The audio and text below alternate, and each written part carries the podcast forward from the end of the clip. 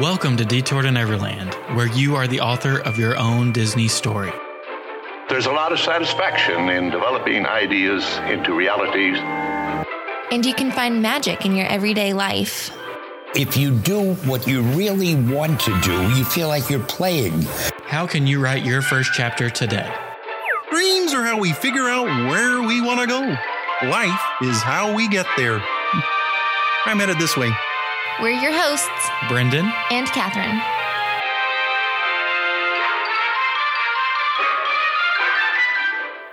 Welcome back to Detour to Neverland. Today is episode number 223. So first off, you're welcome. If you are have listened to storytelling episodes, you know that normally we put an audio clip from these attractions the front end. The best thing for Snow White Scary Adventure would have been the cackling of the old hag, and we omitted that. So you're welcome. Yeah, I couldn't allow ourselves to put that in. We talked about it beforehand, like if you're going to put in a clip, and that's really the only thing that stands out. And that's a little too terrifying. So we're going to let you not have to change your pants for the rest of the day. So that's a good thing. And we're good to go. I can't promise you that we won't get scared during this episode, though, because this is a scary attraction and it's intentionally scary.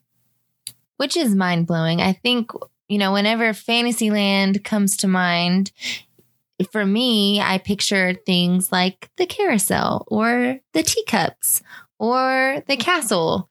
And never in a million years would I have thought that a scary ride like this would have fit with Walt's vision. So hold that thought. I want to introduce the episode just for in case anybody's new.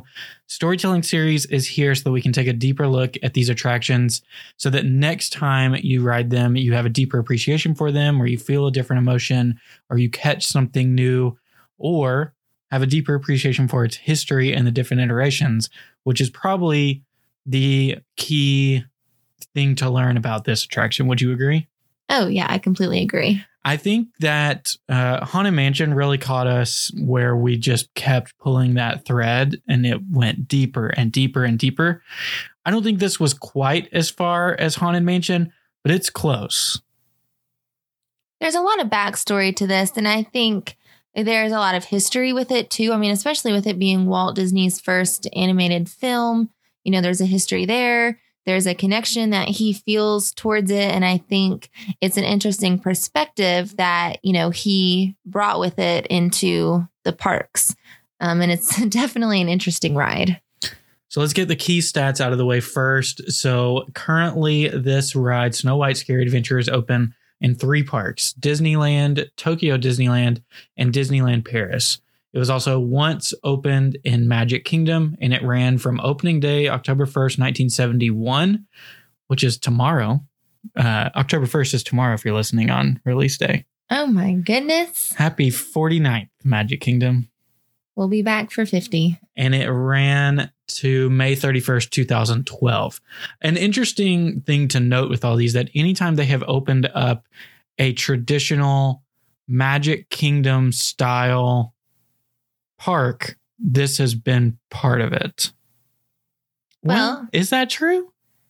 Uh, we I'd have to go back and look at the dates because well, I guess the question is, does do Shanghai and Hong Kong count as a Magic Kingdom style park? They have a castle. Yeah.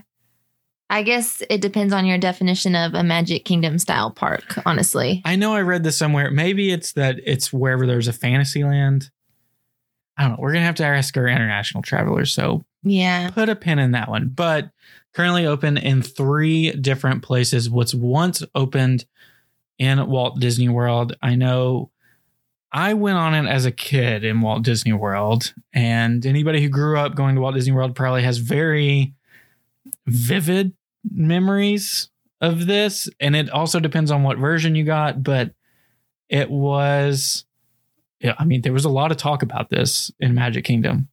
Oh, yeah. And we actually made an interesting discovery when doing our research about this. Brendan, would you like to share with everybody what you discovered? I didn't know we were going to talk about this. Well, here we are. So, my parents and my brother always like to remind me that as a kid in like as a toddler, I was the worst person to ride in the car with, especially if there were trees near the road. I guess like the way that my car seat sat, I looked straight up at them. And so I would scream bloody murder. I was a real pleasant kid to be around. And I think I've pinpointed where that came from, and it is this ride. So mostly his parents suspected that he was scared of trees because, you know, it looked like they were coming to get him. And quite literally, as we were watching some of the ride POVs from Snow White's Scary Adventure, the trees are literally trying to get you with their scary eyes and their evil faces. And Brendan had this epiphany, and I thought it was worth sharing. So there's more that I probably need to unpack there. I'm trying to suppress it right now, but but I do think that's that probably played into this, and uh, it's maybe a good time to go ahead and talk about Magic Kingdom version. You think this is where Snow White Scary Adventure gets hard. There are so many different versions of this.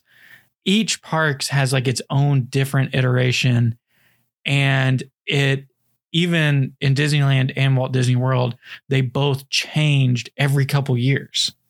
So it's like someone who went on this in 1961 and someone who went back in 1971 got two completely different rides. I say completely, but there were major differences between them. Yeah, overhauls, updates, additions, takeaways, you name it, it went through it all. So we're not going to get into all of that just because it's confusing, it's hard to talk about. Um, and I don't think it really adds to the actual storytelling element of it. Like, I don't think those little details changed the story that I was trying to tell or the fact that it was scary. so I guess the reason why I say let's go ahead and knock out Magic Kingdom because I think the rest of the episode will probably just focus on Disneyland's version. Yeah, I'd say that's fair. So, Magic Kingdom's version, there's a very interesting story about how it came to be. So, of course, they decided they were going to build this park in Orlando, this resort in Orlando. And um, they, of course, Walt wanted to do Epcot, but they then decided that they needed a castle park in order to get people there and get people excited to do it. The original idea was that they would have Fantasyland, just like they do in Disneyland, but they would take the three ride systems for the attractions that were in Fantasyland and put different movies to them. So those attractions would be Snow White's Adventure at the time, Mr. Toad's Wild Ride, and Peter Pan's Flight. So the idea was to take three separate movies, use those same ride systems, and plug them in there. You already know this, Catherine, now because I spoiled the trivia for you. But I never would have guessed the three movies that they were going to put in here. No. So go ahead and share those because they are quite interesting. So Snow White was going to be Sleeping Beauty. And I think that one actually would have worked really well because Maleficent is just as scary as the Evil Queen. I would agree. I will say the Evil Queen one ups Maleficent because she does change her appearance. Well, I guess Maleficent turns into a dragon, but. How cool would that have been to see like a gigantic dragon in the dark ride? We can't go there. You know, I would love to see that. So, Snow White was going to be Sleeping Beauty. Peter Pan was going to be Mary Poppins. So they were going to reuse like the England scene where they fly over England. I don't know what else they would have reused. But I think that one would have been really cool as well. That would have been really cool, but I, I also feel like it's kind of a different sensation of flying. I mean, I understand how the two are related and they are both London based. And I think you could have had some fun with like the scenes, maybe if there's like a bedroom scene or a chimney sweep. But as far as the whole flying over, I feel like maybe they wouldn't have had enough content. It's just kind of why I think maybe they stuck with Peter Pan. Um, and then Mr. Toad's Wild Ride was going to be another one that I think is highly underrated, and it does have a nod in Fantasyland and that is The Sword in the Stone. And it kind of goes with Mr. Toad's Wild Ride. 'cause It is kind of kooky and, you know, out there. It's been ages since I've seen that movie. So I honestly can't even talk about it and do it justice, but I know it's a little wacky. I haven't seen it in forever either, but I do know like the scenes where Merlin is turning everything into magic. I don't know what the correct terminology is, but I feel like that would have been a really cool scene in Magic Kingdom's version. So, anyway, all of this is to say, then Walt passed away, of course, before Magic Kingdom was able to open. And that left Roy with this this decision on what to do with Fantasyland. And because they were worried about would people be coming through the gates, they went back to what they already knew would work. And that was the three versions of the rides that were in Disneyland. But what Roy decided to do was turn them up to 11. They only go to 10, but he went to 11. And that meant amplifying the fear in Snow White. So, anybody who is a Disneyland person who tells you that they had a scarier version is incorrect. Magic Kingdom, hands down, had the scariest version of this. Yeah, we did watch a couple POVs to compare, and they really did up everything in Magic Kingdom.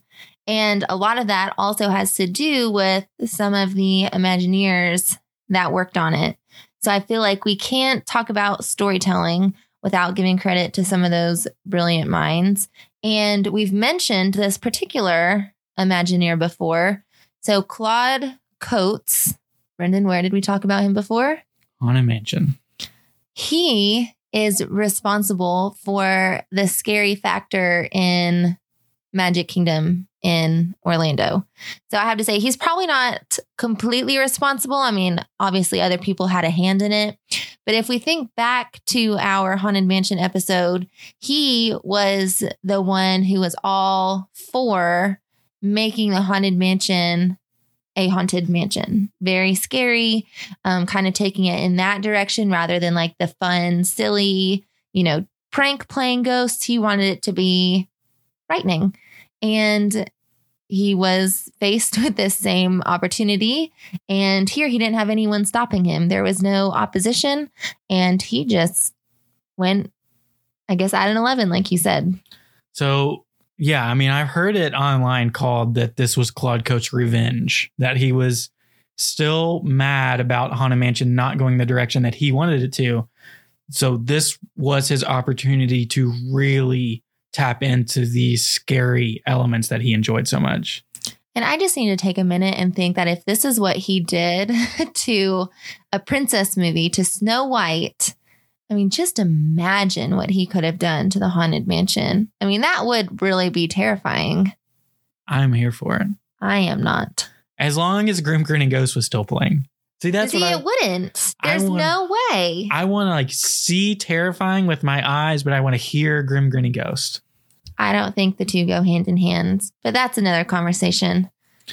So I don't know. What else do you want to say about Magic Kingdom? And then we got to circle all the way back to Disneyland. all the way back around. Well, I will say that when they made the decision to go from, you know, Snow White Scary Adventure and Magic Kingdom, they pivoted to the mine train. So uh, we're not going to go deep into the mine train because that someday will be its own episode. But I feel like you do have to mention that once they came up with the idea for the mine train, that's when they pulled the plug on Snow White Scary Adventures because you can't have two Snow White rides. Correct. I mean, there's a little bit of sting to it still, honestly, for me, that it's replaced with a character meet and greet. Well, I feel like that's completely different. I completely agree. Just from a ride standpoint, that's where they started to pivot. I do completely agree that that space still should be used for something more than a princess meet and greet. But I feel like that's its own soapbox that oh, If we don't get on, many a, people could go on. if we don't get on a soapbox, then is is this really a storytelling episode? Probably not. But I will say I so appreciate some of the little nods that they gave to Mine Train in bringing in some of those old animatronics and things from Snow White's Scary Adventures. And a few of them I knew. So I feel like a lot of people who are familiar with Snow White's Scary Adventures know that that kind of last scene right before the ride ends with Mine Train, you know, in the cottage, you see some of those original animatronics, like where Snow White is dancing with Dopey. Um, that was original to the Magic Kingdom version. But then also, this was a new one for me. There are vultures, I guess, somewhere where you're outside. I'm going to have to look for them next time. But the two vultures are also original to um, Snow White's Scary Adventure. So I like that they included those because I think it adds a little something to Mine Train since it is so new, a little old, a little new, put it all together. Yeah. So I do appreciate that. Uh, yeah, I can get behind that. I do wish the queue. I do like the Seven Dwarfs Mine Train queue. I almost feel like they could have done more to incorporate the scary adventure part of it in there. Just something with the evil queen. I agree. I guess that's just not the story that they were trying to tell there. You know, they they were definitely focusing more on the dwarves and mining. Okay. So Magic Kingdom, check. Check. We've covered it as much as we're going to. Let's talk about Disneyland. And with a lot of these that are based on a movie, we at least have to touch on the source material here. So, of course, Snow White, monumental, first full length animated film, near and dear to Walt's heart, you know, captured the imagination of many, many different generations. I think kids still watch Snow White. oh yeah, for sure. We just watched it yesterday. hmm It was much better than I remembered it. I would agree. I think there it was a lot more um dynamic than I thought it was. There was a lot more with the dwarves that I didn't remember, you know, as far as showcasing their personalities and things like that. And then I also kind of liked the different angles of the evil queen. Um, I knew who she was, obviously, but I don't think I ever put two and two together that she was killing Snow White simply because she was jealous that she was beautiful. That's a little extreme. You don't plot to kill people who are more beautiful than you. Typically, no. There's no one more beautiful than you. Oh, thank you. Um, You're my magic mm. mirror. and I do want to also point out a little bit because this gets into world history and this is more your area than me.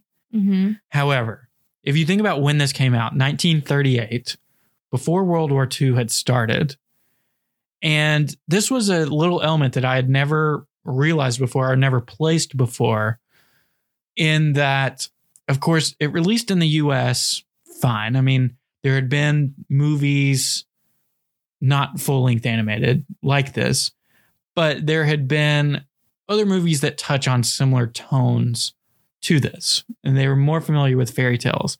But if you think about abroad, Tones as far as. uh, as as far as how scary it is, Oh, okay. and the you know princess narrative that that you always get Okay. saved by the prince. hmm I thought it was really interesting. Um, I saw some discussion about during this time period, Italy in particular was under communist rule under Mussolini. And part of Mussolini's rule was to not allow any terror or horror or scary movies in Italy. And this passed the check and it was allowed to be shown in Italy, but they were terrified of it because it was way more, it had way more horror elements than anything that they had seen in the past however many years. hmm And so the question is did that almost plant the seed that people latched on to the scary moments of this movie? So you can think about when Snow White when Snow White is um, Snow Right. Yeah, I caught that. Should be our sib- our relative. yeah. Um, when she's running away from the huntsman, and the trees are trying to get her, still strikes a nerve with me. hmm Or when the queen is turning into the old hag. Those for that time period, and based on what people were used to seeing, that was really really scary. So are you saying it makes sense that the story that they're telling through the ride is also very scary? Yes. So when Walt was originally planning, I say and Walt, but it's really Walt and the Imagineers, when they were planning Fantasyland and Disneyland, they had three main emotions that they wanted to play off of. This was another thing I tried to quiz you on if you could get it. I couldn't get it. I didn't get it. So the three are fun, fantasy, and fear. So fear's the obvious one. So if you had to, we're playing a matching game, right? We're on a game show. If you have to match the emotion to the ride, so you have fantasy, fun, and fear, and you have to match them to either Peter Pan, Snow White's Adventures, or the Mr. Toad's Wild Ride. So think about that for a minute. Place your bets. What is it, Brendan? So fear is Snow White, fun is Mr. Toad's Wild Ride, and fantasy is Peter Pan's Flight. Yeah, and now that we say it, I feel like it's fairly obvious, but I didn't get that. There's also three other terms that people have used as well, and I and it's almost as if maybe Walt and the Imagineers use them interchangeably. I don't know them off the top of my head, but they're synonyms for those words. So it's like horror, something. I don't know. So anyway, that's the emotions that they were going for. So they had the emotions and then they matched them with the movies. And so the that's that's kind of why I mentioned the stuff about Italy is that may the way that the movie was perceived potentially planted the seeds for Walt to view it that way. hmm Yeah, I wonder if that's how he initially intended it to be. I mean, I feel like all good story, of course, has a villain. Um, and Disney villains are particularly scary. But I do wonder if like fear was kind of the first thing that came to his mind when, you know, he planned out the story. Yeah. So a lot of these early versions of the ride, if you experience them or if you've watched videos of them, and honestly, even some of the current versions, you know, more recent versions as well, you kind of get this vibe of a a little janky haunted house type deal, something that you would find at a local amusement park or like a roadside stop of like a fun house almost. Well, it is a lot of those same things. Like if you think about any of those little rides that are meant to be scary, you know, things are jumping out at you. You have all the um like the illusions kind of. So like the scary eyes or you know, the lit up eyes, um things that appear to be chasing you. It's in the dark. Um all of those things definitely add up. And I think what kills me the most is that it was so scary that they actually had to put a sign out in front of the ride telling people that it was a scary ride. But before that, some of the very, very first people to ride it, guest relations got tons of complaints about it. Well, yeah. And I thought it was hilarious. I don't know if this is actual quote, but what I read was Walt's response was, Well, fear's a part of life and kids have to learn how to deal with it. Ooh. And I love that. Ooh. I don't know how I feel about that. Because it would have been me, poor little Catherine, who would have been terrified. Well, you could have had a crippling fear of trees coming through the car and getting you too. That's true. So you're saying that you're the real victim here? I think I'm better because of it. Okay. Okay.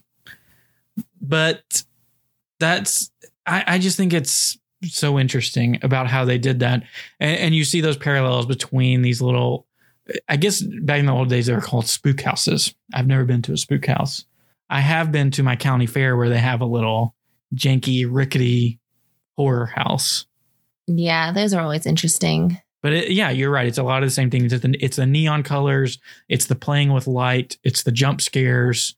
Um, it's the it's the you think you're going one direction and you turn a different direction really quickly. hmm It's all of those same elements, but Disney really elevated it and changed the game on it. And so that leads me into a big point I want to hit home as far as storytelling in that Ken Anderson, Imagineer Ken Anderson, we've heard him many times throughout this series. He worked on Haunted Mansion, he worked on The Jungle Cruise as well, I believe. And he was also an art director for Snow White, the animated movie. Snow White and the Seven Dwarfs. And so Ken was tasked with building the story for the attraction. And he realized very early on that he could not tell a linear story through to, to model the movie. And so what he decided to do, I think is one of the most revolutionary things that we've ever seen, was to tell the story of the movie through emotion he just happened to go a little far on the fear element of it. But the first iteration was if you listen to Peter Pan's episode, it's the same type deal. You were supposed to be Snow White, and you were being led through these scenes, supposed to be feeling the emotions of the movies through Snow White's eyes. Well, and that brings me to a point that, you know, I wanted to make was, you know, this ride, we think of it as being so old and, of course, so scary. But, you know, was this ride really ahead of its time? You know, putting people into that situation and that forced perspective of Snow White, you know, she wasn't even featured originally in the ride, which of course confused people because they expected to go on a Snow White ride and see Snow White. But when you think about it and them, you know, you're being put into her perspective, like how is she going to feel running through, you know, the forest? She's scared. She doesn't know what's going on. She thinks she's going to be killed. And then, you know, obviously she does kind of kill her. But, you know, going through those emotions, even in the movie, I feel like that's portrayed that she is kind of hysterical and, you know, she's scared and confused and lost. And, you know, the ride does that for sure.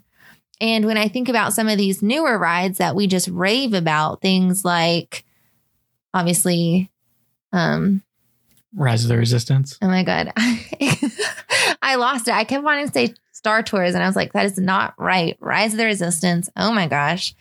Um, but when we think about Rise, like it's that same thing. Like we want to feel like we are there. We want to feel like we are being trapped by the first order. Like all of those same things. We are so excited to feel that way. Well, Flight of Passage is the same way. Yeah, we're excited to be in those like adventurous scenarios, kind of scary, kind of thrilling. And it's interesting to me that this ride was almost so ahead of its time that people couldn't handle it. Like they didn't understand it, they didn't like it, they wanted to see Snow White, so much so that they ended up, you know, going back and adding her in. Not a lot, but enough to kind of fix that, you know, need that people had to see her.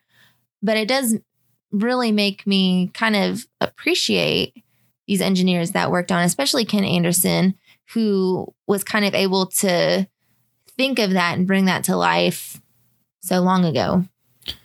I think you're reading my notes. Am I? because that's what I was going to say as well is that this ride was so far ahead of its time, and I don't even know if they knew how far ahead of its time that it really was. Maybe they did because they're some of the most brilliant people ever, but this hits all the notes of what we would want in an attraction today. Like you just said, we want to be part of the story. I mean, that's that's Tower of Terror. That's Guardians of the Galaxy Mission Breakout. Like that's what we love so much about them is that we're part of the story. Now, should they probably have made it more obvious that you were Snow White? Maybe, probably. But how would they do that? Give you a cue card whenever you walk in. Hello, you are now Snow White. You are being transformed. Plop a dress on you. I'm trying Everybody to has to put it on. I'm trying to think about these other rides that we think of today that do it so well. Like, what about it? Um, I think It's normally a pre-show. a pre-show, the queue leading up to it, and maybe that's where it was kind of misleading for people because the facade of the ride was Snow White's adventures and there were beautiful murals and you know, you could see her face and everything, you know, was super happy and cute until you like turn the corner and the evil queen is cackling. So, but maybe that adds to it. Like Snow White was a princess. She was supposed to have, you know, a perfect life. Can you imagine if the original version was still here? I feel like it would have one of the strongest cult followings imaginable. I don't want to say it's as strong as Haunted Mansion, but I almost I almost think it would be close.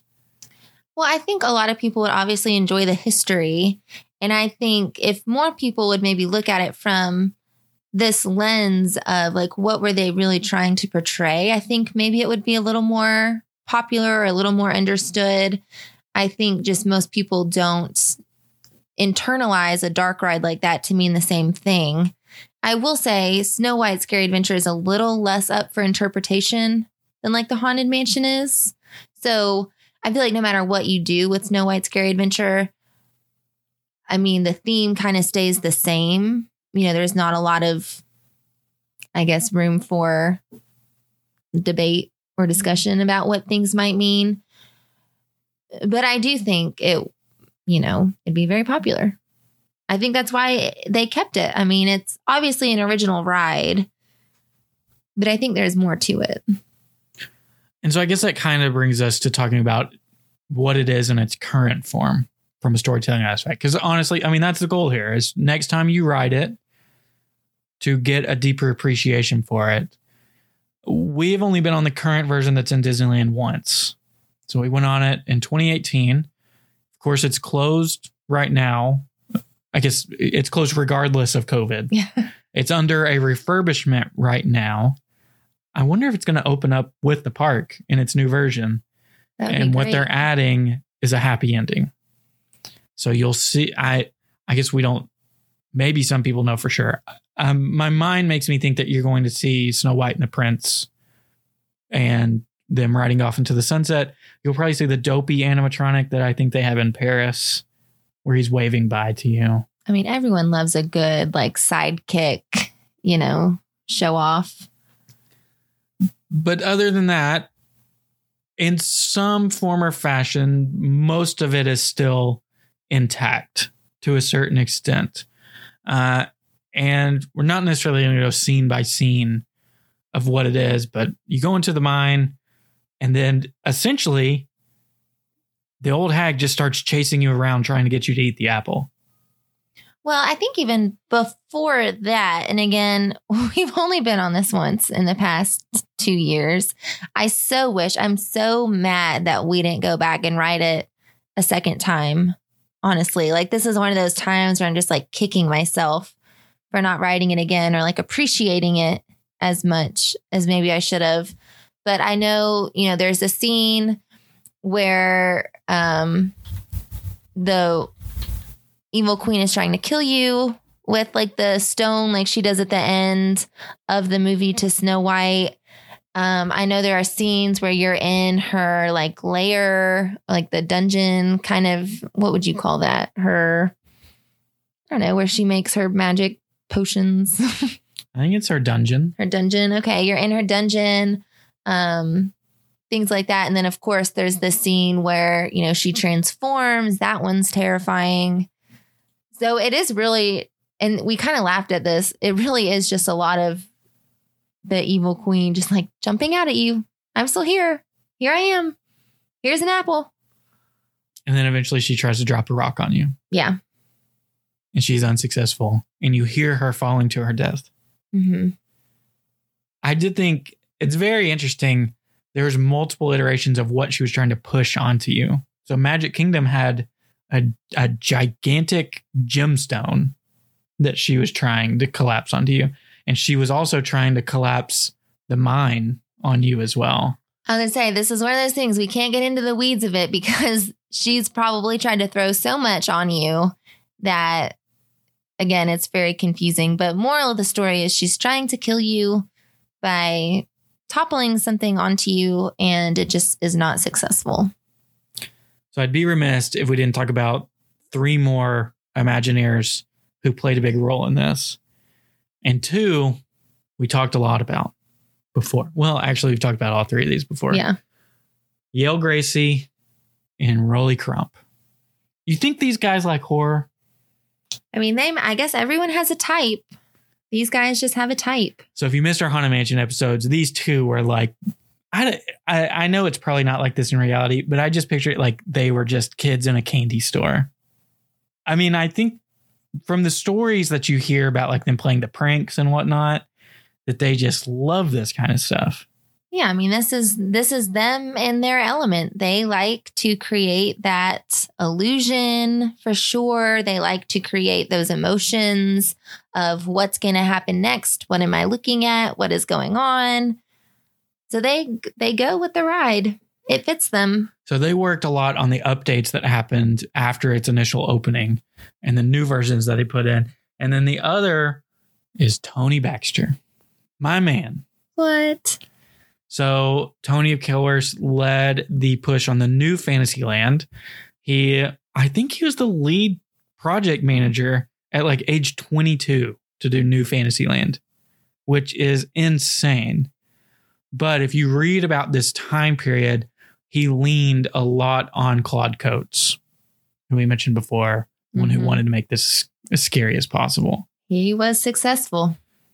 And so I just think those are some names that kind of keep in mind as you're writing this, that those are people that have touched this over years. And there's many, many more who don't get the recognition that they deserve. But those are the big ones that mm-hmm. stand out. I agree. All right. Facebook time.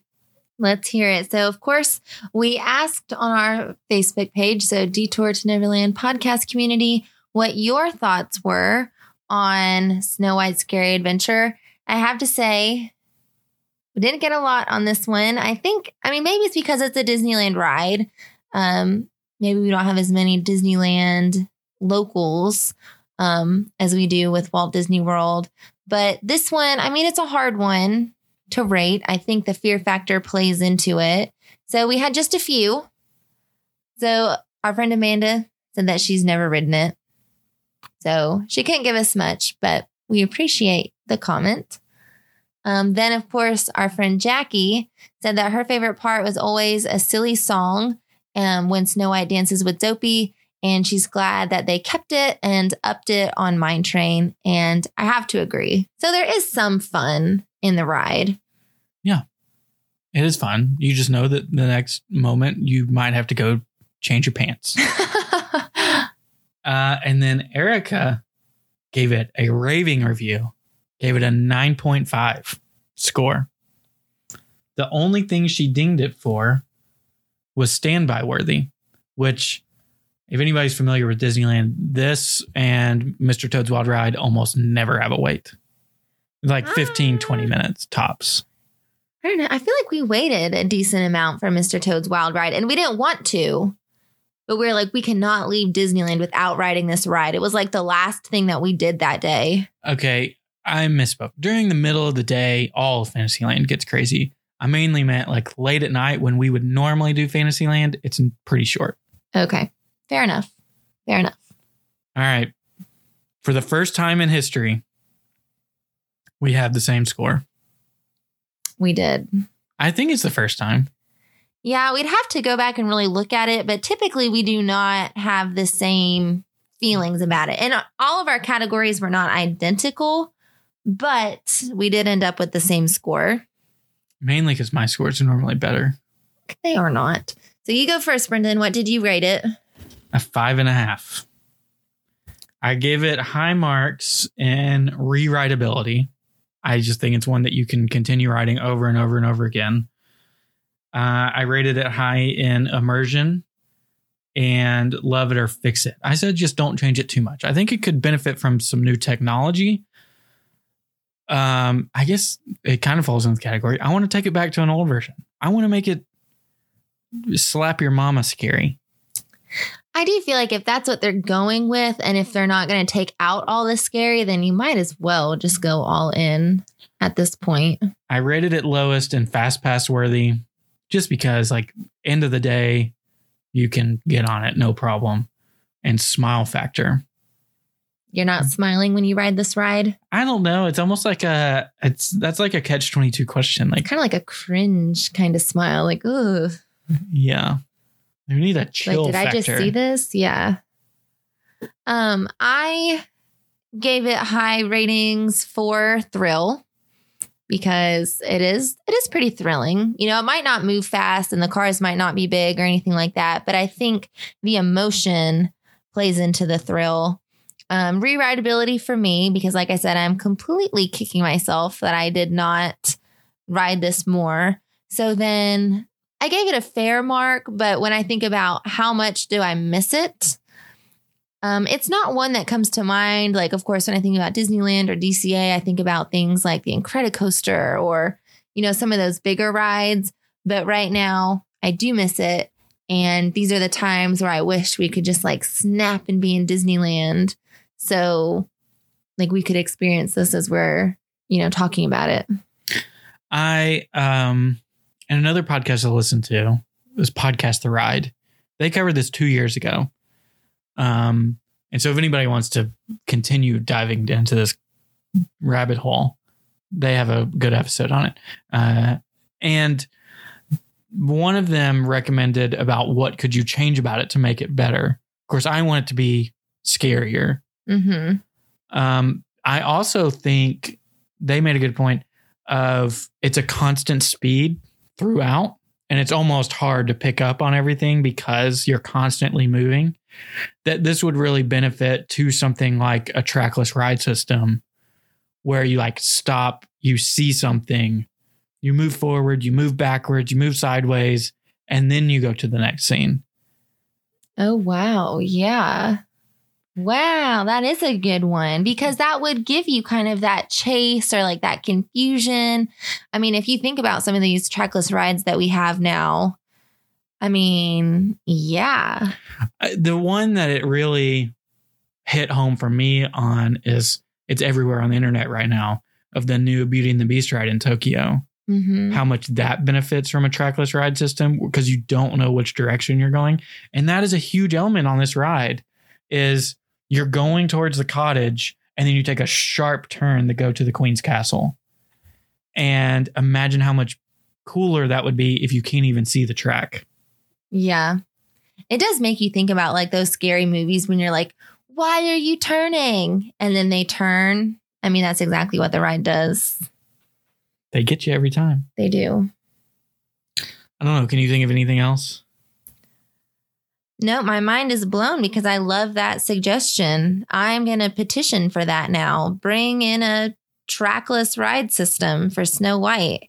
For really all the rides would benefit from that, but I could see how that would really enhance the story here. That would add to the fear, the surprise, the you know, the suspense.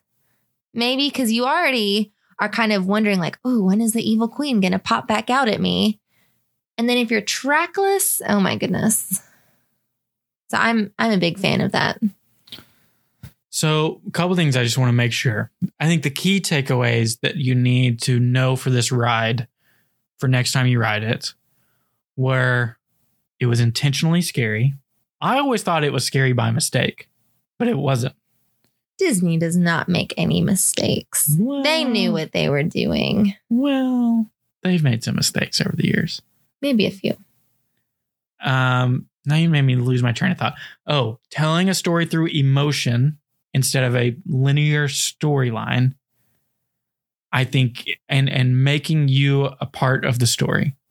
Mhm. I think all of those things, you think about them opening that in 1955 with those elements is incredibly impressive. Like you said, it was so far ahead of its time.